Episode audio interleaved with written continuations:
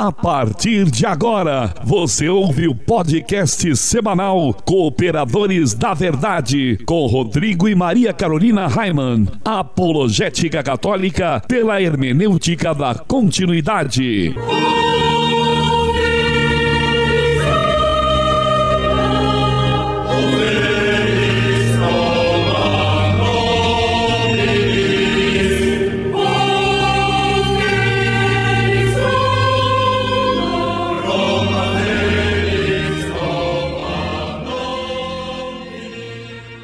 Olá, amigo ouvinte, paz e bem, aqui quem vos fala é o professor Raiman e estamos começando mais um podcast semanal Cooperadores da Verdade, apologética católica pela hermenêutica da continuidade. Aqui se fala a verdade, custe o que custar, doa a quem doer. Lembrando que este programa é transmitido todas as quintas-feiras às vinte horas pela web rádio Navegantina. rádio navegantina ponto com ponto br. Todas as sextas-feiras, às vinte horas, pela web rádio Cristo Jovem, cristo jovem ponto caster ponto f m. E aos sábados, pela web rádio Franciscanos Agora, às dezoito horas, rádio franciscanos ponto com ponto br. E o cooperador de hoje, que temos a graça de receber aqui nos estúdios Josef Hatzinger, é meu afilhado Peter Martins. Tudo bem, Peter? Olá, padrinho. Salve a todos os cooperadores da verdade. Muito bom estar aqui de novo. Vamos cooperar com a verdade. Então, vamos né? lá, vamos lá. Com o objetivo de adquirirmos equipamentos novos para substituir os que já estão sucateados, como esse computador aqui que esquenta mais do que uma frigideira, né? E para... De... É, dá para fritar um ovo fritar aqui. Um ovo, é, né? Coloca o ovo aqui em cima, mas olha, vai sair uma beleza, tá? E também para devolver equipamentos emprestados, nós estamos fazendo uma vaquinha, né?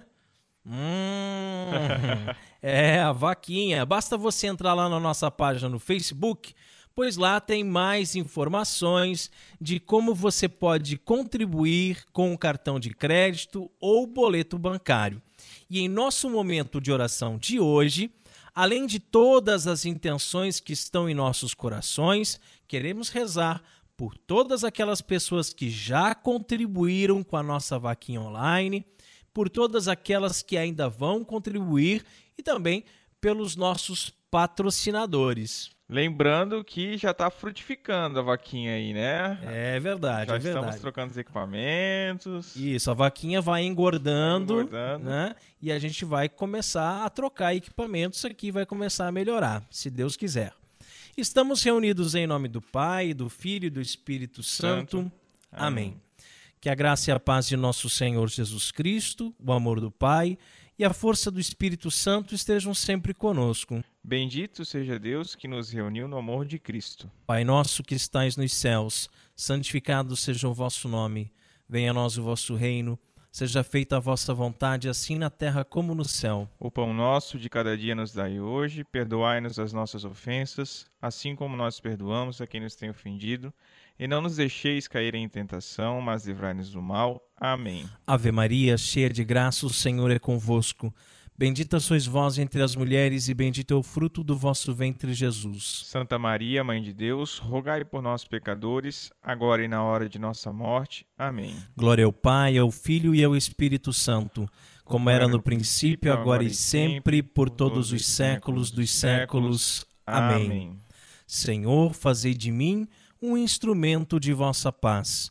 Onde houver ódio, que eu leve o amor. Onde houver ofensa, que eu leve o perdão. Onde houver discórdia, que eu leve a união. Onde houver dúvida, que eu leve a fé. Onde houver erro, que eu leve a verdade. Onde houver desespero, que eu leve a esperança. Onde houver tristeza, que eu leve a alegria. Onde houver trevas, que eu leve a luz. Ó Mestre, fazei que eu procure mais consolar que ser consolado, compreender que ser compreendido, amar que ser amado, pois é dando que se recebe, perdoando que se é perdoado, e é morrendo que se vive para a vida eterna. Amém. Amém. E nós continuamos reunidos em nome do Pai, Amém. do Filho e do, do Espírito, Espírito Santo. Santo. Amém. Amém. Nossa Senhora dos Navegantes, rogai por nós. Cooperadores da Verdade é um podcast semanal que você pode ouvir em nossa página no Facebook ou ainda no meu site, raiman ponto com ponto br. Mas vem site novo por aí, né, Peter? Vem site novo por aí, cooperadores da verdade ponto com. Se você está ouvindo esse programa e o site ainda não está no ar, aguarde só mais um tempinho que logo entra. É isso aí. E o programa geralmente é apresentado por mim e por minha esposa Maria Carolina, e esporadicamente contamos com a participação de um ilustre colaborador da verdade, hoje no caso o meu afilhado Peter, que já é sócio do programa, né? Todo mês está batendo a carteirinha aqui, né, Peter? Muito bom estar aqui. O programa é transmitido por três web rádios, como eu falei lá no início. E se você está nos ouvindo agora, também tem uma web rádio e deseja transmitir o nosso programa, nem precisa pedir autorização, hein? É só tocar o terror, pois o nosso objetivo é evangelizar e quanto mais pessoas forem alcançadas, melhor. Apenas nos envie um e-mail, né, uma mensagem para que a gente possa divulgar aqui mesmo no programa o dia e o horário da transmissão. É isso aí. Como é que faz para mandar uma mensagem, Peter? facebook ponto com barra os cooperadores da verdade ou então no e-mail os cooperadores da verdade arroba gmail ponto com. E nossa página no Twitter, você pode deixar a sua sugestão ou crítica e ainda o seu pedido de oração, arroba coop underline verdade. Ah, e o programa, né, que você está ouvindo aí também está disponível nas principais plataformas e aplicativos de podcasts, tanto para iOS quanto para Android, ok? Então, só, só procurar aí no seu agregador de podcasts que você vai encontrar o nosso feed. É, graças ao Peter que manja dos paranauês, né? E nós estamos estudando agora a vida dos santos padres. Esse estudo também é conhecido como patrística. Os padres da Igreja foram influentes teólogos, professores e mestres cristãos e importantes bispos. Seus trabalhos acadêmicos foram reconhecidos como procedentes doutrinários nos séculos subsequentes. Os padres da Igreja são classificados entre os séculos dois e sete. No último programa, nós falamos de São Clemente I, ele que foi o terceiro papa que governou a Igreja Romana.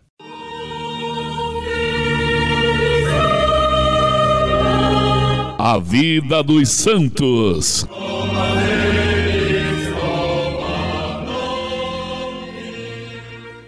Peter, quem foi o santo escolhido para o programa de hoje? O santo de hoje é Santo Inácio de Antioquia, o portador de Deus. Conta para o povo então, Peter, um pouquinho sobre a vida de Santo Inácio.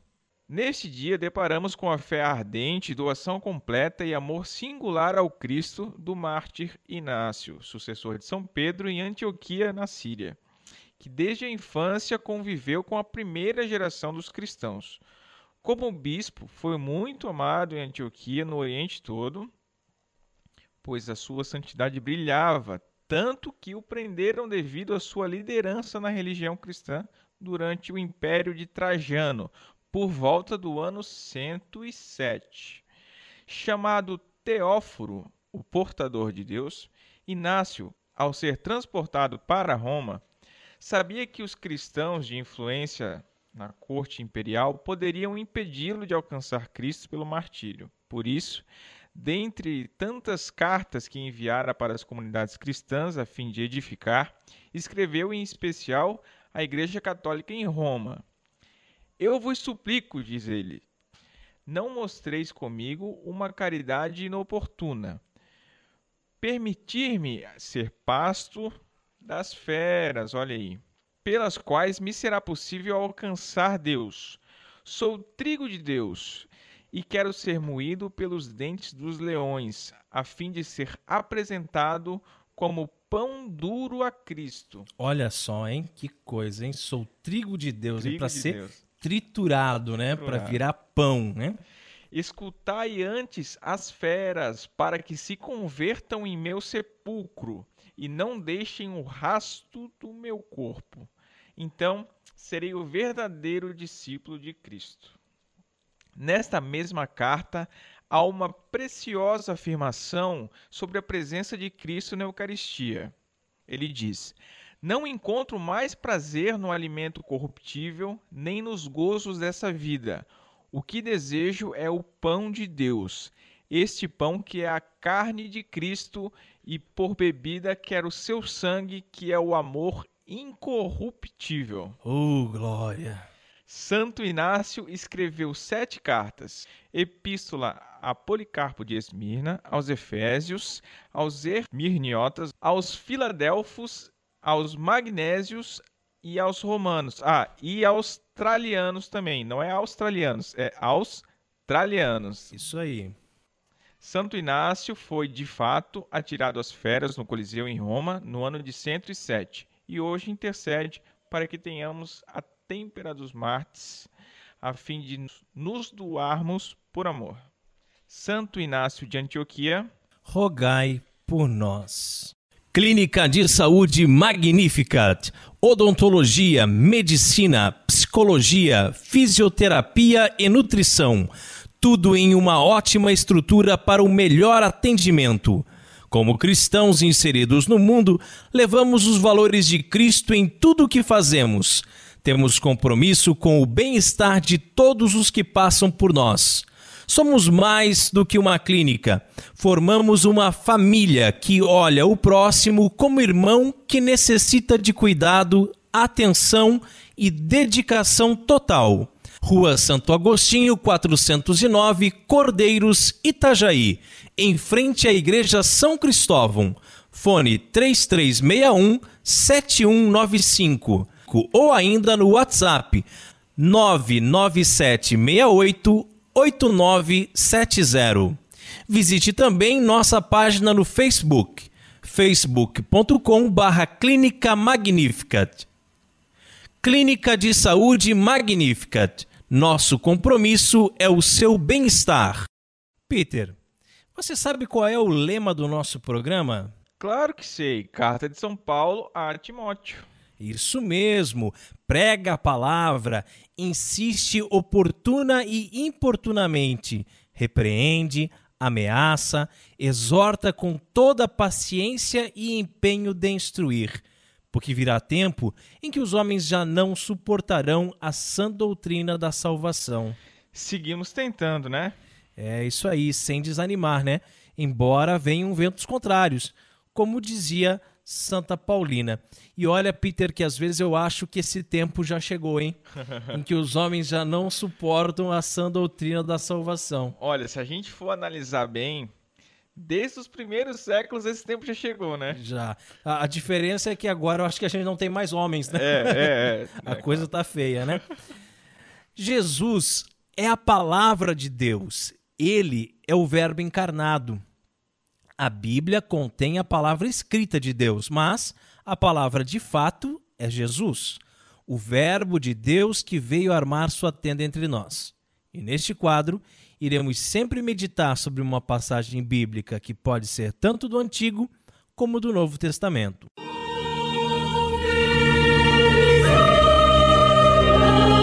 A palavra escrita de Deus.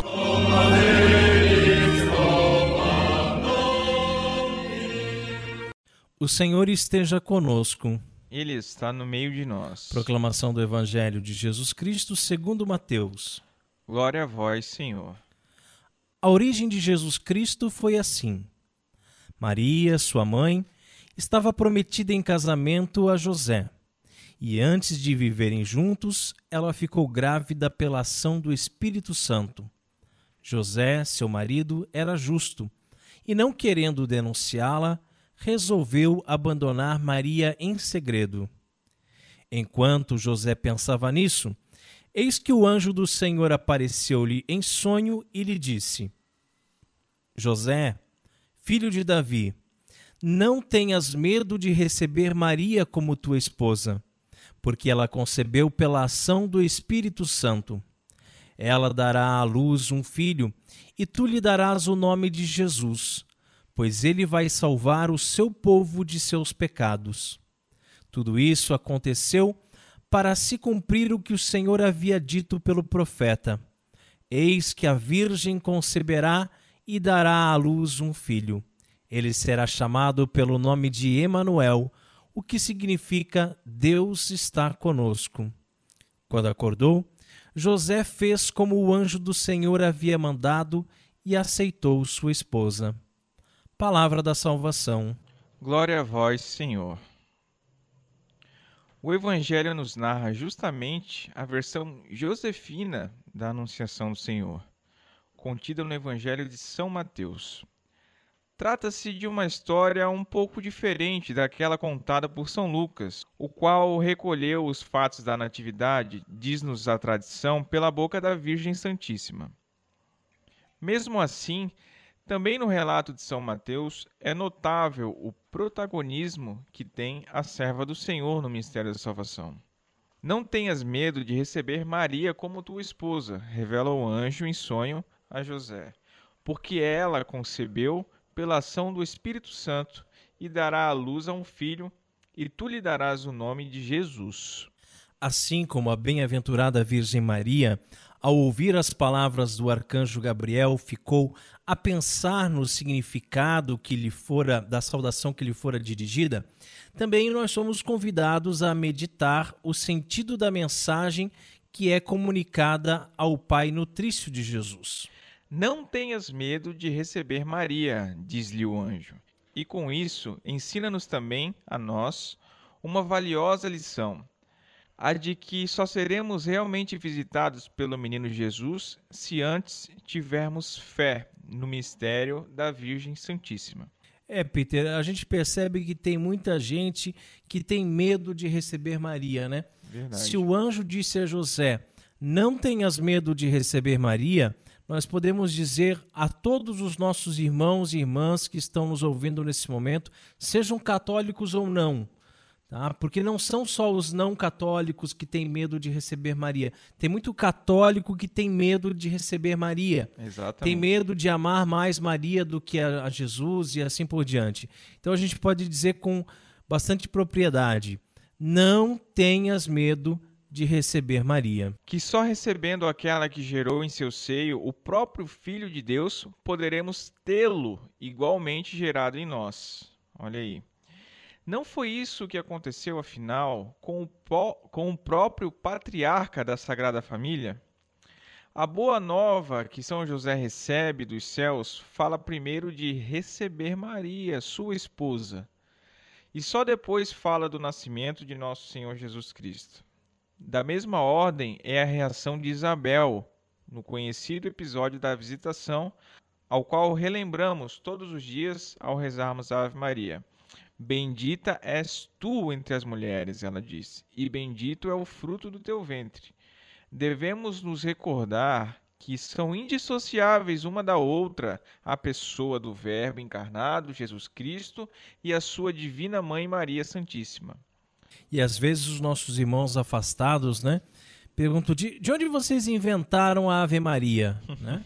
De onde nós inventamos? Está lá, né? Está na própria Bíblia, lá em Lucas, capítulo um, versículo quarenta e dois. Né? Essas duas festas de preceito das quais nós falamos são, de fato, inseparáveis da liturgia e na teologia católica, pois celebram uma única e mesma realidade, a de que o Verbo se fez carne, Deus se fez homem, a divindade uniu-se à humanidade. Essa verdade de fé, ensinada desde sempre pela Igreja Católica, sempre enfrentou dois erros opostos. Um tendente a negar a divindade de Cristo. Foi o núcleo da famosa heresia ariana nos primeiros séculos, e hoje é adotado largamente pelos teólogos de linha liberal. Outro, tendente a desconsiderar a humanidade do Verbo, foi o erro dos docentistas da Igreja Primitiva, com o qual, neste momento da história, simpatizam de modo particular os protestantes. Também entre nós é grande a tentação de desviar-se da sã ortodoxia, abraçando uma meia-verdade, ao invés de acolher a verdade católica, isso é, em seu todo. Por isso, para fortalecermos nossa fé, atentemo-nos ao Evangelho que está proposto para hoje, que nos propõe a meditação, a paixão de São José. O pai adotivo de Cristo tinha se decidido a abandonar Maria em segredo, como a gente sabe.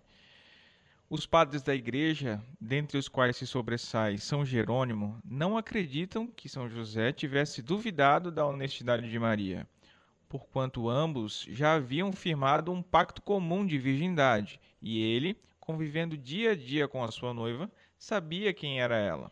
Confrontando com a gravidez de Maria, no entanto, José se deparava com algo além da sua capacidade de compreensão. Como era um homem justo, isso é, não julgava daquilo que não conhecia, sua atitude não foi de denunciar Maria, portanto, mas de, conhecendo a sua castidade e maravilhando-se com o que havia acontecido, envolver em silêncio aquilo cujo mistério ele ignorava. Agindo dessa forma, dando o seu assentimento de fé às palavras do anjo, mesmo sem saber o que se estava a passar, São José tornou-se partícipe da salvação que seu filho adotivo veio operar, confessando com os seus atos aquele no qual devia pôr o nome de Jesus, pois ele vai salvar o mundo de seus pecados. O patriarca da Sagrada Família cooperava ativamente na segurança dessa ponte que liga os céus e a terra, o eterno à história, Deus aos homens. Adoremos, pois, neste dia, os sapientíssimos desígnios do Altíssimo, que criou a humanidade de seu Filho no seio de uma mulher para trazer-nos a salvação. É o Filho de Deus que nasce todo o Natal, é o Filho de Maria, nascido do Pai antes de todos os séculos. E essa belíssima reflexão sobre a passagem do Evangelho que nós meditamos hoje pode ser encontrada no site do Padre Paulo Ricardo, o nosso professor opressor. Oprimindo com muita sutileza, né? É isso aí. E nós somos os Cooperadores da Verdade. Se você deseja ouvir os episódios mais antigos, inclusive aqueles da nossa primeira temporada, acesse nossa página no SoundCloud. soundcloud ponto com barra os cooperadores da verdade. Curta, compartilhe nas redes sociais e nos ajude a evangelizar. E também, como parte deste apostolado, nós temos vídeos no meu canal no YouTube, youtube ponto com barra raiman, né? Pode se inscrever lá, clica no sininho para você poder receber as atualizações, tá? Deixa os seus comentários lá também. E Peter, qual é o conselho de Padre Pio para nós no programa de hoje? Em suas ações, não procure nem o maior mérito, nem o menor mérito, mas a honra e glória de Deus.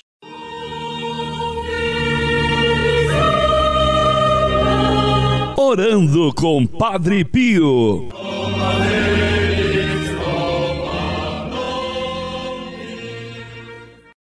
Aqui está o típico exemplo da humildade franciscana. Não procurar méritos para si, e sim permitir que sempre e em todas as coisas Deus seja louvado. São João Batista, no Evangelho escrito por João, capítulo três, versículo trinta, disse aos que lhe procuraram: é necessário que ele cresça e que eu diminua. Oxalá nós pudéssemos nos espelhar em São João Batista e também sempre buscar que apareça Deus e nós sumamos. Quando você, padre, está no altar, na hora da Santa Missa, quem tem que aparecer é Deus. Quando você, ministro extraordinário da Sagrada Comunhão, está auxiliando na missa a distribuir o corpo de Cristo, quem tem que aparecer é Deus. Quando você, catequista, está em sala com as suas crianças, quem tem que aparecer é Deus. Quando você, músico, está ministrando louvor, quem tem que aparecer é Deus. Quando você, radialista, está apresentando o seu programa Cooperadores da Verdade, quem tem que aparecer é Deus. Mas o problema, Peter, é que muita gente se acha estrela. E como, né? Tem padre estrela, diácono estrela, ministro estrela, catequista estrela, músico estrela, radialista estrela, e por aí vai. Você médico, você mecânico, você professor, você bombeiro, você dona de casa, sempre e em todas as coisas, quem tem que aparecer é Deus. Não devemos nos vangloriar, não devemos procurar aplausos, confetes, não devemos procurar méritos, e sim a maior glória de Deus. Mas Padre Pio, na frase de hoje, diz: não procure nem maior nem menor mérito. Parece estranho, mas nem todo mundo procura o maior mérito. Nem todo mundo procura ser reconhecido, elogiado, aclamado. Existem pessoas que, pelo contrário, procuram a vaia, procuram ser criticadas, procuram ser ignoradas ou até mesmo humilhadas. Mas isso é a falsa humildade, que também é um pecado. A pessoa fica se desmerecendo, dizendo que não sabe fazer nada, que nada do que ela faz é bom. Fica criticando seu próprio trabalho e desempenho, se desmerecendo na intenção de parecer humilde. Mas isso não é humildade, pelo contrário, é vaidade. Não procure nem maior nem menor mérito, diz Padre Pio, mas sim a honra e a glória de Deus. Se eu sei cantar, glória a Deus. Se eu faço uma boa leitura na missa, glória a Deus. Se eu sou um bom profissional, glória a Deus. Mas se eu não sou tão bom assim, glória a Deus também. Se eu me esforço, mas não consigo fazer melhor do que isso, glória a Deus. Tudo que fazemos deve ser para a glória de Deus. E aí a gente pode citar aqueles casos das pessoas que fazem alguma coisa e dizem: ah, não ficou bom, né? Na esperança de ouvir um elogio. É porque quer confete, né? Porque quer que alguém vá lá e diga assim: não, tá legal, tá, pô, ficou show isso aí e tal, né? Então a gente dá o melhor de si para Deus. E quem pode dizer se ficou bom ou não é Ele, né? Porque, afinal de contas, nós não estamos fazendo para um público, para uma plateia. Nós não estamos fazendo para as pessoas. Se você faz, se você ministra algo na, na Santa Missa, você está ministrando para Deus, não para aquelas pessoas que estão ali no banco. Se você está aqui apresentando o programa Cooperadores da Verdade, você não está fazendo pelas pessoas que vão ouvir, mas está fazendo para Deus, né? Para Deus sempre a gente procura dar o melhor, a gente sacrifica os nossos horários, o nosso tempo, a gente se esforça para fazer o melhor possível para agradar a Deus. Se com isso a gente também consegue agradar as pessoas, que ótimo, né? Que bom. Mas se a gente não está conseguindo agradar, aí eu sempre me lembro daquela frase, né? Que diz assim, que é melhor, convém, né, agradar primeiro a Deus do que aos homens. Com certeza, né? né? Porque a partir do momento que a gente não estiver mais agradando a Deus, acaba. Você pode ter certeza. Se Deus não gosta da obra, ele vai lá e pss, termina com ela, né? Isso aí é uma coisa, é um fato, né? Outro dia, eu dei uma palestra em um determinado lugar e logo fui embora, né? Eu tinha outro compromisso e, por isso, eu não pude ficar. Dessa forma, eu não ouvi os comentários depois da palestra. Não fiquei sabendo se gostaram ou não. De certo modo, foi até melhor assim. Pois, se gostaram, fiz para a glória de Deus e não para a minha vanglória. Os elogios só serviriam para inflamar meu ego e me deixar menos humilde. E se não gostaram, repito, fiz para a glória de Deus. E Deus sabe o quanto me esforcei para que ele crescesse e eu diminuísse. Em outra oportunidade, eu estava conversando com uma pessoa sobre fanatismo religioso. E eu disse: eu não sou fanático, só coloco Deus no centro da minha vida. Ou seja, não quero méritos, quero apenas a glória de Deus. Né? Glória para Deus, né? Que seja feita a vontade de Deus. Muitas vezes eu gostaria muito que alguma coisa acontecesse, mas depois me repreendo. e faço uma oração onde digo ao Senhor que só vou ficar feliz com o acontecimento daquela coisa se realmente for a vontade dele. Eu acho que isso é uma coisa que muita gente passa, né? Você deseja coisas. É, é, é do ser humano, né? Sim, claro. Desejar coisas. Né? No budismo eles têm isso muito claro, né? Que para você ser feliz você tem que reprimir todos os desejos. Quando você não estiver desejando mais nada e você atingiu, né, a felicidade completa. Mas nós somos assim, a gente deseja, a gente quer as coisas. Então, num determinado momento eu quero, depois eu me repreendo e penso, não, eu só vou querer se também for a vontade de Deus. Porque se não for a vontade de Deus, eu não vou ser feliz.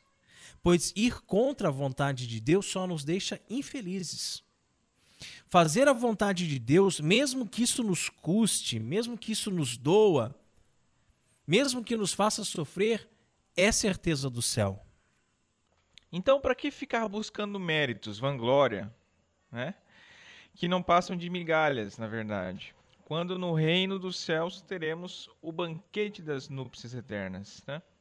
É, que assim seja. Amém. Orando com o Padre Pio conta com o apoio de Feller Contabilidade, do nosso amigo Diácono Vital.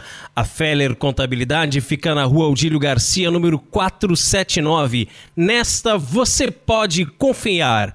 Atendimento de segunda a sexta-feira, das oito ao meio-dia e das treze e trinta às dezessete e trinta.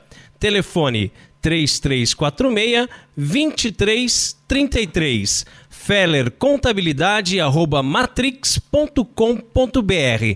Em frente à Secretaria da Paróquia São Cristóvão de Itajaí, Santa Catarina. Feller Contabilidade, a sua empresa nas mãos certas.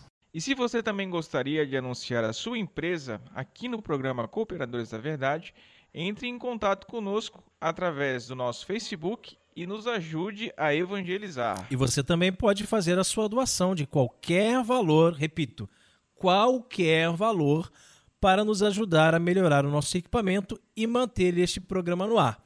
A gente sabe que tem a vaquinha, que foi falado lá no começo do programa, e tem muita gente que tem dificuldade com a vaquinha, sabe? E prefere... fazer cadastro, né? É, então, tudo... quem não tem essa familiaridade tem outra forma de... Exatamente. Né? Às vezes tem, tem gente que não tem familiaridade nem com o computador, nem com a internet, né? Então, poderia fazer um depósito tranquilamente na Caixa Econômica Federal, agência dezoito setenta e nove, operação zero zero um, a conta cento e seis dez um. Deus abençoe você. Ah, e agora nós chegamos a um quadro que eu gosto muito aqui nos Cooperadores da Verdade, hein, Peter? Que é quando nós meditamos sobre São Francisco de Assis. Quantos belíssimos exemplos da vida deste santo podemos transpor para o nosso dia a dia, não é mesmo?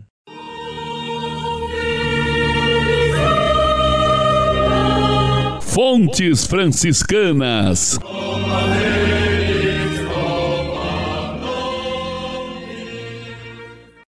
Hoje em dia, é muito comum vermos pessoas que se dizem convertidas. Eu era um bêbado que vivia drogado, hoje estou curado, encontrei Jesus, encontrei Jesus. Mas a conversão é um processo, não é, Pedro? Não é assim uma mágica, né? Ninguém está convertido, nem o Papa. Estamos todos a caminho da conversão. Não é uma vez salvo, salvo não, para sempre, é, não, não, é? Não, é assim. Ah, eu, eu aceitei Jesus na minha vida.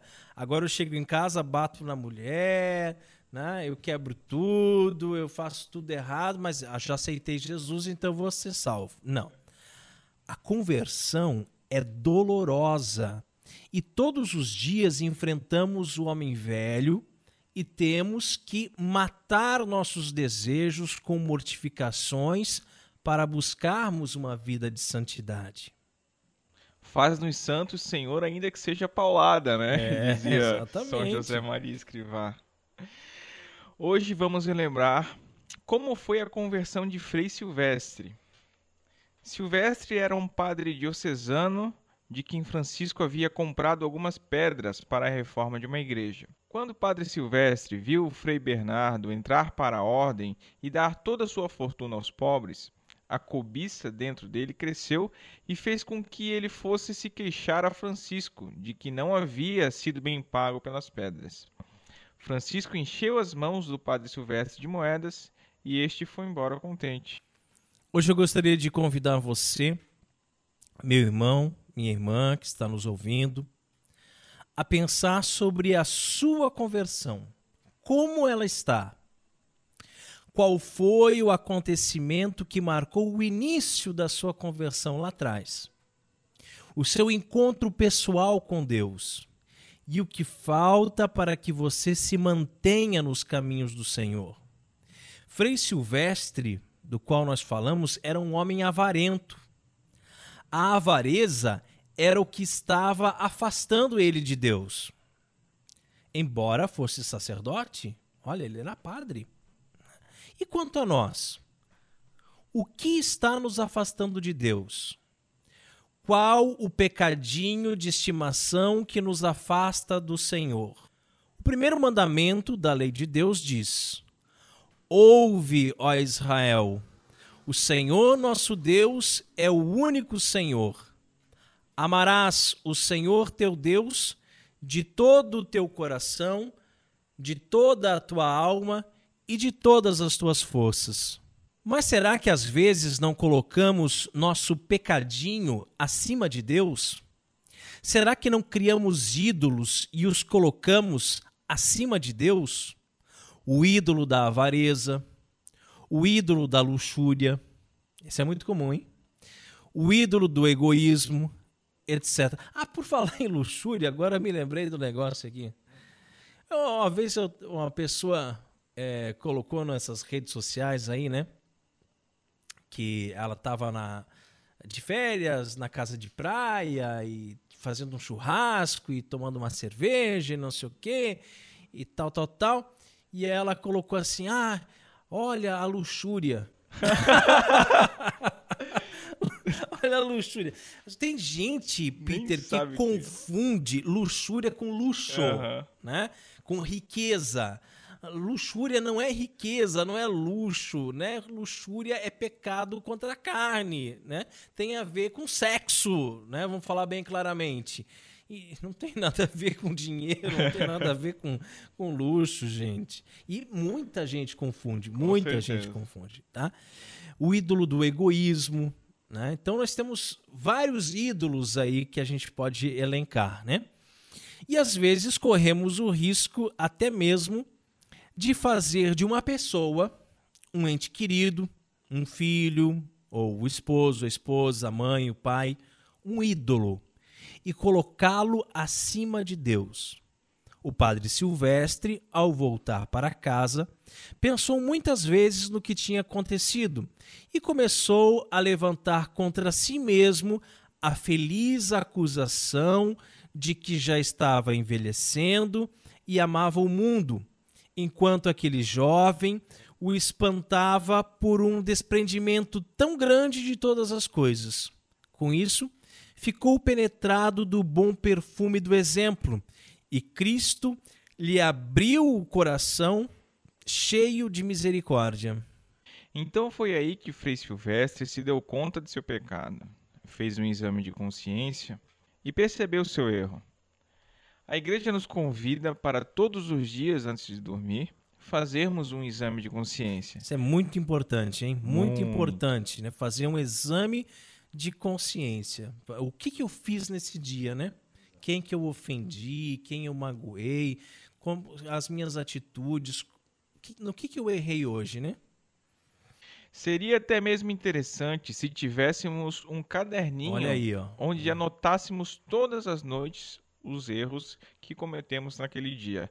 Hoje em dia nem precisa de caderno, né? O smartphone está é, ali, sim, uma notinha. Sim, o celular tem uma, um aplicativo de notas ali, ou até grava um áudio, né, e tal. Tecnologia está aí a nosso favor, né? Fazemos isso com a intenção de não mais tornarmos a cometê-los. A Igreja pede para que nos confessemos ao menos uma vez por ano. Mas oxalá pudéssemos nos confessar muito mais. Confessar-nos frequentemente, contando não só os pecados graves, mas também os veniais. Exatamente. Quem sabe uma vez por semana, né? Pois é. Uhum. Confessar toda semana. Não contar só os graves, também os veniais. E, inclusive, como nós falamos no programa passado, contar as tentações, né? Ah, mas tentação não é pecado. Não é. Mas você confessa já, olha, eu pensei seriamente em fazer tal coisa. Não fiz, mas eu cheguei a pensar. Né? Se você conta inclusive a tentação, você desbanca Satanás, você deixa ele desarmado completamente. A história diz que Frei Silvestre entrou para a ordem, abandonou o mundo e se fez um imitador perfeito do homem de Deus, São Francisco. Começou a levar uma vida perfeita na ordem e, pela graça de Cristo, chegou à mais alta perfeição. Precisamos, amigos ouvintes, ler mais a vida dos santos, espelharmos-nos em suas vidas, em suas atitudes e procurar imitá-los. Que assim seja. Amém. Amém. Fontes Franciscanas conta com o apoio da Livraria Católica Auxílio dos Cristãos. Artigos religiosos. A Livraria Auxílio dos Cristãos fica na Praça Governador Irineu Bornhausen, centro de Itajaí, no estacionamento da Igreja Matriz do Santíssimo Sacramento. Calendários, bíblias, livros, artigos litúrgicos, camisetas, cartões, presépios, crucifixos, imagens sacras, C Ds, D V Ds e muito mais. Telefone três três quatro nove, zero seis nove dois, três três quatro nove, zero seis nove dois. Livraria Auxílio dos Cristãos, vinte e um anos de tradição. E chegamos ao quadro mais gostoso aqui do programa Cooperadores da Verdade, onde nós apreciamos o pão líquido, porque não somos puritanos e sabemos valorizar o sabor que os montes cervejeiros nos deixaram como legado. Bem na hora mesmo, pois eu não aguentava mais de sede, hein?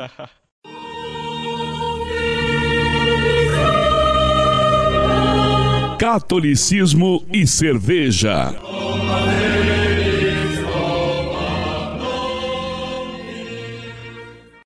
Oremos. Abençoai, Senhor, esta criatura cerveja, que da riqueza do grão vos dignastes produzir, para que seja remédio salutar ao gênero humano. Concedei ainda, pela invocação do vosso santo nome, que quem quer que dela beba, receba de vós a saúde do corpo e a tutela da alma. Por Cristo nosso Senhor. Amém. Amém. E a cerveja de hoje é uma Cozalinda Curió. Olha aí, Cozalinda, meu filho. Cozalinda, nego, né? Coisa linda é viver numa ilha cercada por mais de quarenta e duas praias. É ver a natureza envolvendo cada canto da cidade e gente bonita por toda parte. Coisa linda é ter orgulho de ser manezinho da ilha. É seguir reto toda a vida, não morfar com a pomba na balaia, dar um banho, é falar de jerinho, mas viver sem pressa para curtir cada momento desse lugar maravilhoso. Coisa linda é ver o céu ganhar cores diferentes a cada pôr do sol e ter os traços da Ponte Hercílio Luz no cenário desse pedacinho de terra perdido no mar. Coisa linda é a cerveja artesanal com gostinho de Floripa, uma manezinha que se inspira em tudo isso para celebrar a capital do nosso estado. Curió é uma ave da família dos emberisídeos, olha aí, de ampla distribuição no Brasil, Américas do Sul, Central e Tropical. O macho é negro com o ventre castanho, o encontro e o lado inferior das asas brancos, sendo a fêmea pardo acastanhada. Avinhado, bico de furo, bicudo, paparroz, peito roxo, muito cobiçado como pássaro de gaiola. E em Floripa tem muita gente que gosta de sair passear com o curió na gaiola, gaiola, né? Será que é por isso que a cerveja tem esse nome, hein? Vamos às características dela. O teor alcoólico é bem baixo, ó, quatro vírgula dois por cento. O estilo é uma Belgian Witbier. O I B U está em nove, então ela não é muito amarga, né? Os ingredientes: água, malte de cevada, trigo, levedura, aveia, casca de laranja, casca de limão, coentro e camomila. Está disponível em long necks, garrafinhas de trezentos e cinquenta e cinco mililitros. Olha aí, cerveja turva, clara, presença leve e cremosa na boca por conta da adição de trigo e aveia não maltada na receita. Leve aroma cítrico, laranja e limão siciliano, levemente floral, da camomila. Retrogosto frutado e refrescante, amargor baixo e não persistente. Líder de vendas na cervejaria Cozalinda. E a Cozalinda está patrocinando o quadro de hoje.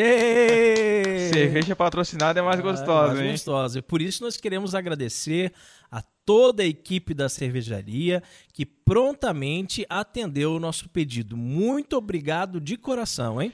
E se na sua cidade ainda não tem a cerveja Cozalinda, entre em contato pelo e-mail tudish arroba cozalinda ponto com ponto br. Tudix é T U D I X, né? Exato. Ou direto no, sal, no site cozalinda ponto com ponto br. Mas nós viemos aqui para beber ou para conversar? Eu vim para os dois, hein? Ein Prosit, der Gemütlichkeit. É isso aí.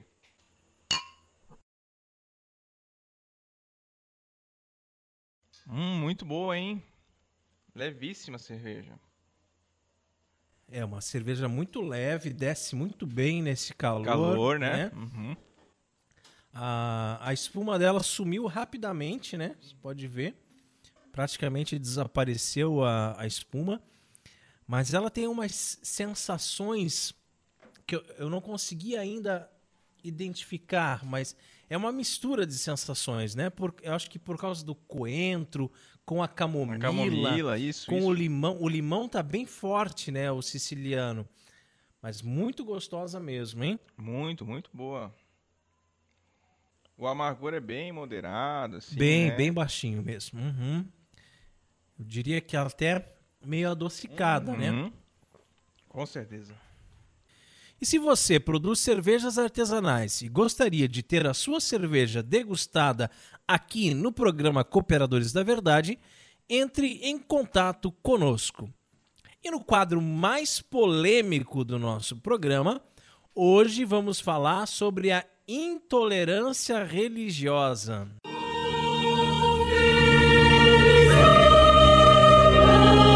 A hora da treta.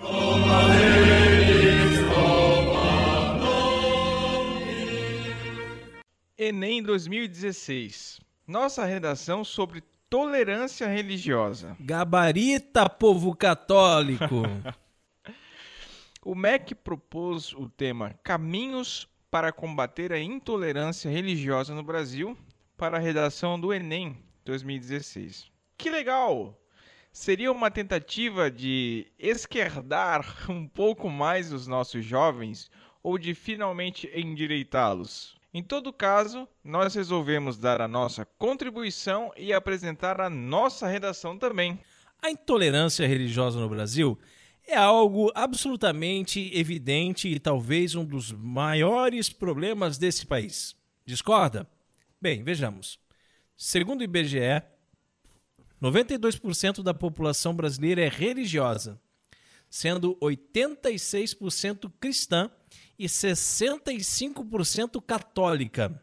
Dito isso, como explicar que a esmagadora maioria das políticas públicas e da produção cultural sejam dedicadas a desconstruir e combater os valores da quase totalidade da população?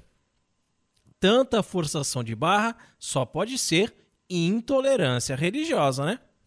Nos perguntamos também, como explicar nosso judiciário tentando criar cada vez mais oportunidades para que a indústria do aborto se instale no país? A última desculpa esfarrapada foi a epidemia de Zika, que quase se tornou mais um motivo para matar bebês, com o devido apoio de toda a grande mídia. Nós precisamos de um Trump aqui, hein? Aliás, vale lembrar a repercussão da P L cinquenta sessenta e nove barra dois mil e treze, que fecha a brecha para o aborto indiscriminado no país.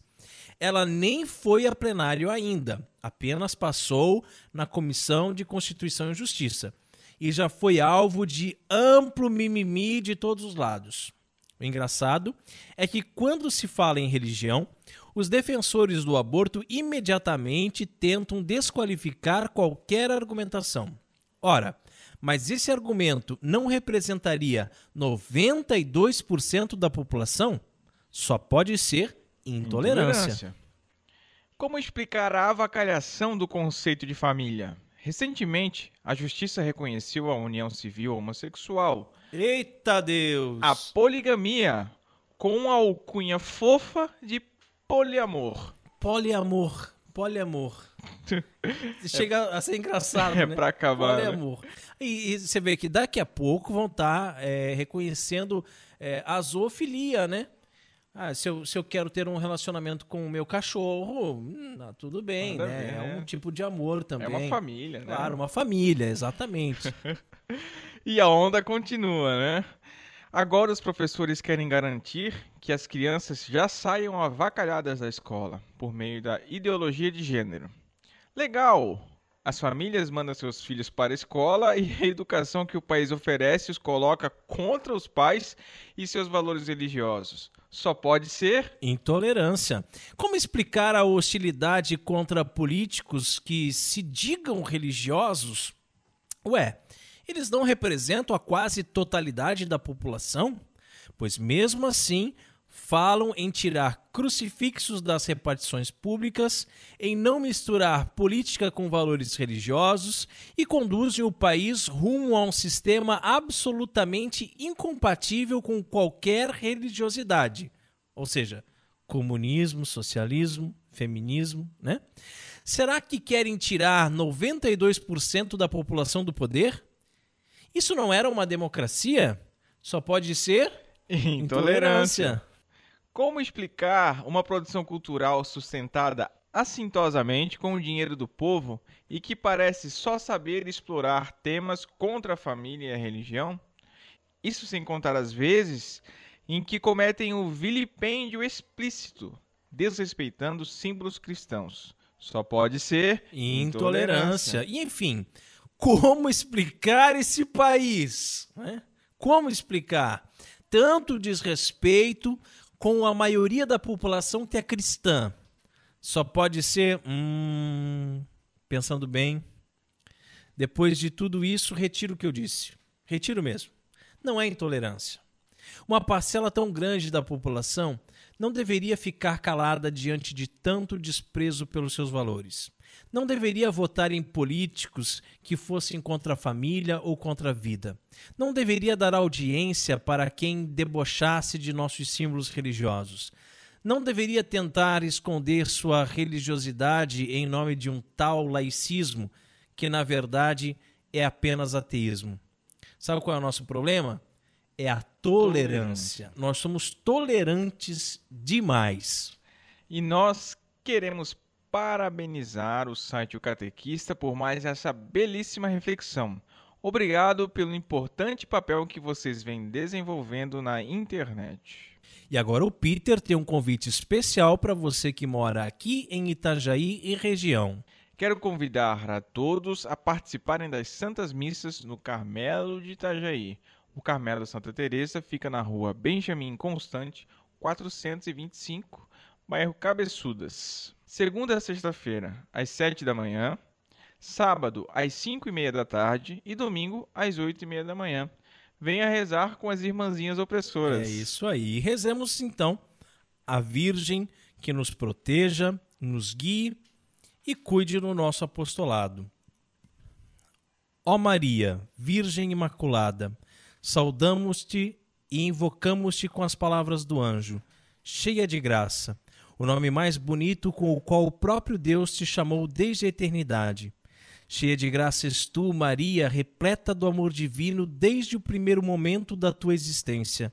providencialmente predestinada para ser a mãe do Redentor e intimamente associada a ele no mistério da salvação. Na tua imaculada conceição resplandece a vocação dos discípulos de Cristo, chamados a tornar-se com a sua graça santos e imaculados no amor. Em ti brilha a dignidade de cada ser humano, que é sempre precioso aos olhos do Criador. Quem para ti dirige o olhar, ó Mãe toda santa, não perde a serenidade, por muito difíceis que sejam as provas da vida. Mesmo se é triste a experiência do pecado, que deturpa a dignidade dos filhos de Deus, quem a ti recorre, redescobre a beleza da verdade e do amor, e reencontra o caminho que conduz à casa do Pai. Cheia de graça és tu, Maria, que aceitando com o teu sim os projetos do Criador, nos abristes o caminho da salvação. Na tua escola, ensina-nos a pronunciar também nós o nosso sim à vontade do Senhor, um sim que se une ao teu sim, sem reservas e sem sombras, do qual o Pai Celeste quis precisar para gerar o homem novo, Cristo, único Salvador do mundo e da história.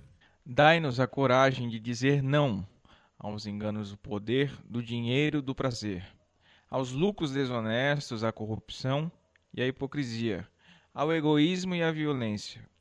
Não ao maligno, príncipe enganador deste mundo. Sim a Cristo, que destrói o poder do mal com a onipotência do amor. Nós sabemos que só corações convertidos ao amor, que é Deus, podem construir um futuro para todos. Cheia de graça és tu, Maria, o teu nome é para todas as gerações penhor de esperança certa. A esta fonte, a nascente do teu coração imaculado, voltamos mais uma vez, peregrinos confiantes, para aurir fé e conforto, alegria e amor, segurança e paz. Virgem cheia de graça, mostra-te terna e solícita aos habitantes desta tua cidade, para que o autêntico espírito evangélico anime e oriente os seus comportamentos. Mostra-te mãe providente e misericordiosa do mundo inteiro, para que,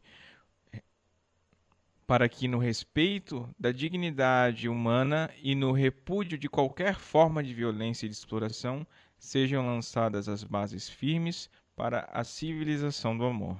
Mostra-te, mãe, especialmente de quantos têm mais necessidade, os indefesos, os marginalizados e os excluídos, as vítimas de uma sociedade que com muita frequência sacrifica o homem a outras finalidades e interesses. Mostra-te, mãe de todos, ó Maria, e dá-nos Cristo, a esperança do mundo. Amém. Salve, Rainha, Mãe de misericórdia, vida, doçura e esperança nossa salve. A vós bradamos, degredados filhos de Eva, a vós suspirando, gemendo e chorando neste vale de lágrimas. Eia, pois, advogada nossa, esses vossos olhos misericordiosos a nós volvei, e depois desse desterro mostrai-nos Jesus, bendito o fruto do vosso ventre. Ó clemente, ó piedosa, ó doce sempre Virgem Maria. Rogai por nós, Santa Mãe de Deus, para, para que, que sejamos dignos das promessas de Cristo. Amém. Amém. Debaixo de vossa proteção nos refugiamos, Santa Mãe de Deus. Não, Não desprezeis nossas súplicas em nossas necessidades, mas livrai-nos sempre de todos os perigos. Ó Virgem gloriosa e bendita. Amém. Amém. E chegamos ao fim de mais um programa Cooperadores da Verdade. Oh, passou muito rápido pois dessa é. vez, né? Venha também você ser um cooperador. Colabore com esse apostolado fazendo a sua doação para que possamos adquirir equipamentos melhores para manter esse programa no ar. Contamos com a sua generosidade e também com a sua oração. Muito obrigado a você que nos acompanhou nesse podcast. Ajude a divulgar compartilhando nas redes sociais. Obrigado, Peter, meu afilhado querido do coração. Deus abençoe a todos. Paz e bem. Obrigado, Rodrigo, meu padrinho querido do coração. Salve Maria, Deus abençoe a todos. Paz e bem.